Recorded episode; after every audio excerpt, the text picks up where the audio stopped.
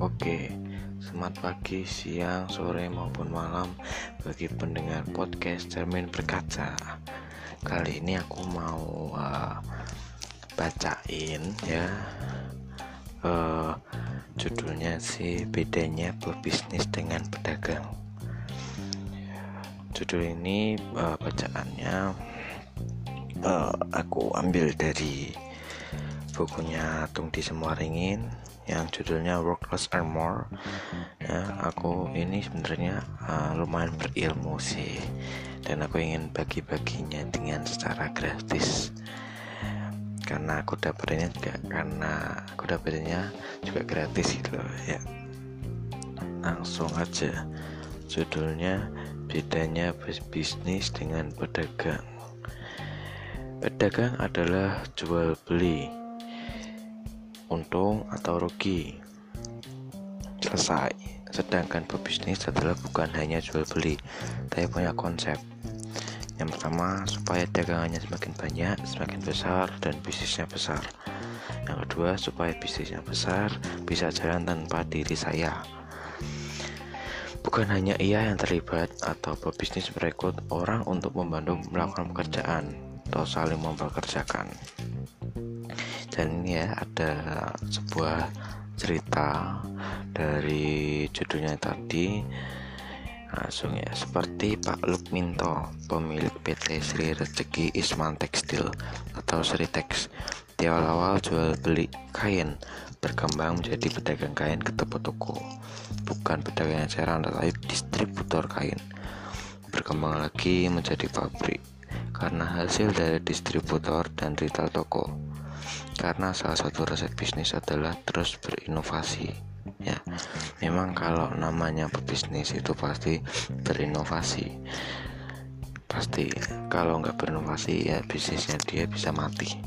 Contoh contohnya uh, seorang pedagang ini bedanya pedagang dan bisnisnya pedagang itu dia membeli mangga dari supplier. Misalnya harganya 15.000 Nah, si pedagang itu jual lagi dengan harga 18.000. Jadi pedagang itu cuma uh, menaikkan harganya saja. Beda halnya dengan pebisnis. Dan pebisnis itu dia beli di supplier 15.000 dan dia menginovasikan mangga itu menjadi jus mangga atau apa lainnya apa cupcake mangga atau kue masa mangga atau apalah lainnya yang harganya mungkin bisa dinaikkan lebih tinggi. Jadi misalkan 24.000 ya kan nggak salah karena inovasinya pun juga beraneka ya. Lanjut lagi. Maka ia mengembangkan bisnisnya dengan bekerjasama militer. Sritex mulai mengerjakan seragam pesanan pasukan negara-negara di bawah North Atlantic Treaty Organization atau NATO Sitex berhasil mengantongi sertifikat dari organisasi Fakta Pertahanan Antar Atlantik Utara itu sehingga pesanan pun mulai berdatangan.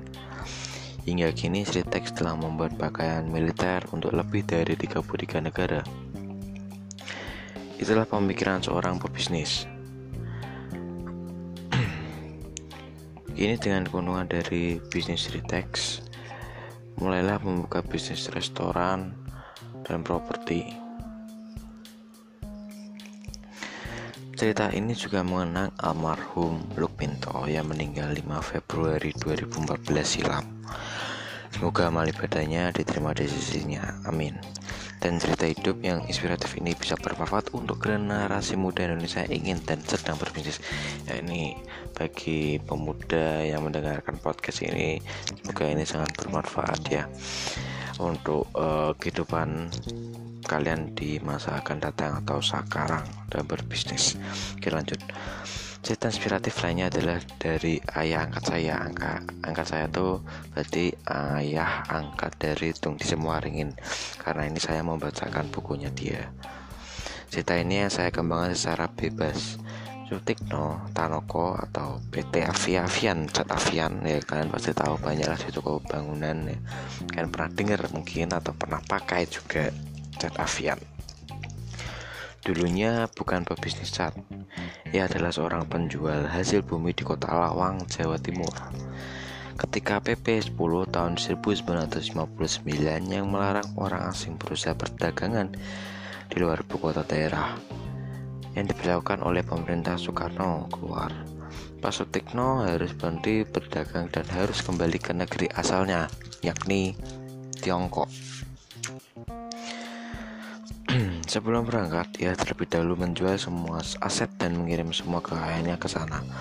Ketika kapal yang hendak mengantarnya ke Tiongkok siap berangkat, Pak Sutikno dilarang berangkat oleh teman-temannya. Padahal semua kekayaannya sudah dikirim ke saudaranya di Tiongkok. Ia pun terpaksa hidup di Indonesia dengan uangnya yang dikantong mulai dari awal lagi ya. Jadi uh, semua asetnya yang dia punya sebelumnya karena yang dia berjualan di Indonesia dia uh, ya dikirim ke Tiongkok semua tapi dia tuh seperti diadang atau dicegat oleh teman-temannya untuk nggak berangkat ke atau pergi dari Indonesia untuk pergi ke Tiongkok dan dari dia tidak punya apa-apa hanya pakaian rumah dan toko sudah dijual dan ternyata saudara Pak Sutikno di Tiongkok tidak mengirim kembali uangnya. Ya, saudaranya dia yang di Tiongkok juga nggak nggak peka gitu nggak ngirim balik. Padahal kan nggak jadi pergi gitu oke lanjut. Ia tidur di pinggiran jalan depan toko di Gunung Kawi bersama istri dan lima orang anaknya kemudian tidak lama kemudian diajak oleh adik tiri untuk bisnis. Bisnis. Bisnis apa? Yaitu membuka toko cat karena melihat peluang banyaknya pembangunan maka cat dibutuhkan. Kemudian mereka pinjam emas untuk membuka toko cat. Zaman dulu cat itu tidak banyak pilihan warnanya hanya 12 warna problem yang terjadi saat itu adalah banyak orang yang ingin pesan cat warna dan tidak ada pilihan warnanya karena businessman ia berani meningkatkan diri dan berani membayar ongkosnya. Akhirnya Pak Sutikno bereksperimen yaitu mencampur cat hingga pada akhirnya ia menjadi ahli mencampur cat dan bisa memenuhi semua orderan warna cat yang masuk ke tokonya. Punya nilai tambah. Warna cat yang dijual paling komplit sehingga menjadi toko terlaris di kota Malang. Itu value atau lebihnya nilai lebihnya dari tako catnya Pak Sutikno. Ya juga bisnismen yang bagus yang mau berpikir bisnisnya supaya tumbuh dan berkembang. Apa yang ia lakukan? Pak Supino memberi kesan baik pada kepada konsumennya seperti pertama pelanggan perokok ia tanya kamu rokok apa? Karena dilacanya semua jenis rokok yang menyetok untuk diberikan kepada konsumen ya sehingga membuat pelanggan senang berkunjung dan membeli catnya. Modal membeli rokok tidak sebanding dengan keuntungan yang didapat. Ya jadi ini juga sebuah value juga ya. Kayak ini tuh apa ya dia kayak gitu harus mempelajari sebuah uh, ilmu kemanusiaan. Jadi gimana sih kita dapat mengaruhi emosi seseorang? Itu itu mungkin uh, lain episode bakal aku bahas oke? Okay? yang kedua makanan gratis. Ya bertanya. Sudah makan belum? Kalau belum makan maka Pak Sutikno akan memberikan makanan gratis sehingga happy pelanggannya. Itu juga sebuah uh, kelebihan. Yang ketiga bantuan. Ia bertanya kamu dari mana? Karena ia buka toko di Malang dan banyak pelanggan dari Surabaya. Blitar sehabis belanja biasanya ia suka memberikan tambahan ongkos bekal perjalanan atau oleh-oleh lainnya. Yang keempat lebih. Tidak apa Ketika mencampur cat untuk takaran 1 liter dibandingkan lebih menjadi 1,2 liter, bahkan dia sengaja melebihkan takarannya dan 0,2 liternya diberikan gratis kepada pembelinya. Ya, oke, okay, aku potong dulu. Ya ini ini harus harus ya harus banget uh, diperlakukan pada bisnis kalian. Karena nggak nggak usah pelit atau enggan untuk memberikan bonus kepada customer kalian contoh ya apa contoh untuk masa sekarang gini ya. Misalkan kalian jualan di Shopee atau di Tokopedia atau di Lazada kalian misalkan jualan apa ya hmm, buku lah buku jangan buku buku sembarang buku apa buku novel buku fiksi uh, non fiksi buku motivasi atau apa sembarang. Nah itu kalian packing yang bagus. Nah di dalam plastik packingan itu kalian selipkan masker. Ya terserah masker apa. Nah kayak gitu maskernya itu kan uh, sebagai salah satu bentuk uh, bonus dal, dal, uh, karena customernya membeli uh, buku di toko kalian. Nah itu juga sebuah bakal menjadi sebuah kelebihan atau value jadi nggak usah takut kalau misalnya ada pesaing karena kan mempunyai value itu atau kelebihan itu.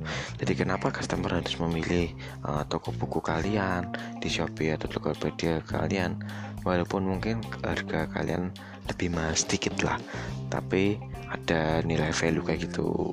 Karena kalau misalnya di Tokopedia kan bisa memberikan gratis ongkir ya itu juga sebuah kelebihan Tokopedia. Itu contohnya sebuah kelebihan Tokopedia daripada Shopee atau Lazada atau lainnya. Oke lanjut. Bonus untuk pembeliannya tidak sebanding dengan keuntungan yang bisa ia dapatkan. Proses nyampurnya goblok sampai lebih takarannya. Padahal hal ini sengaja pesan 1 liter dapat 1,2 liter Bayar hanya 1 liter. Sepertinya tampak goblok padahal sengaja untuk menyenangkan pembeli Sehingga pembeli jadi pelanggan Oke sebelumnya tadi yang kata goblok itu Bukan saya buat sendiri Tapi memang ada di tulisan bukunya ini ya. Saya hanya membacakan. Ia juga businessman businessman yang terkonsep tadi dia juga ya businessman yang bagus sekarang businessman yang terkonsep. Ia berpikir biasanya orang pesan dengan amplas. Maka dari itu ia menjadi membeli amplas dengan jumlah banyak untuk dijual bahkan ia bawah harga di bawah harga jual. Misal dengan modal 3,5 rupiah per lembar. Untuk harga jual seharusnya 5 rupiah. Ya jualannya 2,5 per lembar khusus. Orang yang beli cat di tokonya. Tentu saja pelanggan senang. Ya dong. Uh, nah misalnya kemudian harga jual seharusnya. Oke. Okay. yang harusnya di tempat umum atau di toko-toko amplas tuh dijualnya 5 rupiah.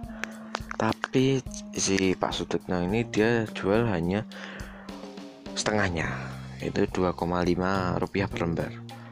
Ya memang mungkin gak sebanding ya. Tapi itu tetap untung gitu loh. Kenapa tetap untung? Ini ya sepertinya rugi namun Pak Sutikno tetap untung.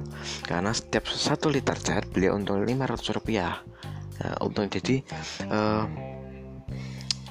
kerugian atau ya bukan kerugian ya kerugian dari apa harga amplas yang dia beli itu bisa ketutup uangnya dari keuntungan pembelian catnya itu. Jadi kan cat sama amplas paket sebenarnya uh, keuntungannya cat itu buat nutup atau balikin modal dari pembelian amplasnya. Oke lanjut. Sempat toko tetangga saingan marah-marah dan mau memborong semua amplasnya. Dia bilang tidak bisa ini khususnya beli cat. Dia itu berarti Pak Sutikno. Ini juga ia juga businessman yang jeli dan mengikuti perkembangan ekonomi. Nah ya ini ini juga ya. Kalian tuh juga harus sebagai atau apa bisnis atau ya atau pengusaha. Kalian tuh harus mengikuti perkembangan ekonomi juga. Maksudnya harus uh, up to date harus selalu update gitu ya. Apalagi juga harus berwawasan. Suatu ketika Pak Sutikno mendengarkan berita di radio dari Pak Soekarno. Yang Pak Soekarno itu bilang Bentar, Pak Soekarno bilang Indonesia berdikari atau berdiri di atas kaki sendiri. Kebijakan berdikari membuat semua impor produk pangan dan barang di stop. Impor impor beras dilarang pada tahun 1964 termasuk dilarang impor cat. Begitu mendengar berita ini, Postikno membeli cat impor dalam jumlah besar dari importir cat-catnya menumpuk di gudang. Dengan pembayaran bertahap, ternyata betul. Cat impor karena langka, harga menjadi berkali lipat. Postikno mengalami untung besar, ya dong pastinya, karena yang jual yang jual satu cuma dia doang. Lainnya gak ada saingannya. Timpang pendapatan timbul karena timpang pengetahuan dan timpang keberanian oke berani timbul karena punya pengetahuan dan pengalaman. Nah ini oke. Yang ini uh, saya baca pelan lagi ya. Aku baca pelan lagi. Timpang pendapatan atau penghasilan atau cuan atau uh, itu pendapatan ada karena timpang pengetahuan dan timbang keberanian. Nah pengetahuan tadi kan karena dia uh, mengikuti perkembangan ekonomi. Jadi dia uh, ngikutin uh, kayak radio-radionya gitu dan timbang keberanian nah timbang keberanian itu dia berani. Langsung modal besar beli dengan jumlah besar cat gitu. Seabrek gini ya. Tapi untung karena yang jual cat saat itu hanya dia. Gak ada lainnya. Terus berani timbul karena punya pengetahuan dan pengalaman. Nah dia berani beli cat dengan sebanyak itu karena dia pertama pengetahuan tadi. Dia uh, bisa ngikutin uh, informasi ekonomi. Yang kedua uh, karena punya pengalaman. Karena dia punya apa ya pintar dalam pencampur cat. Jadi dia bisa menginovasikan lagi cat-cat dasar menjadi cat-cat yang lebih uh, bermacam. Nah apalagi udah catnya bermacam.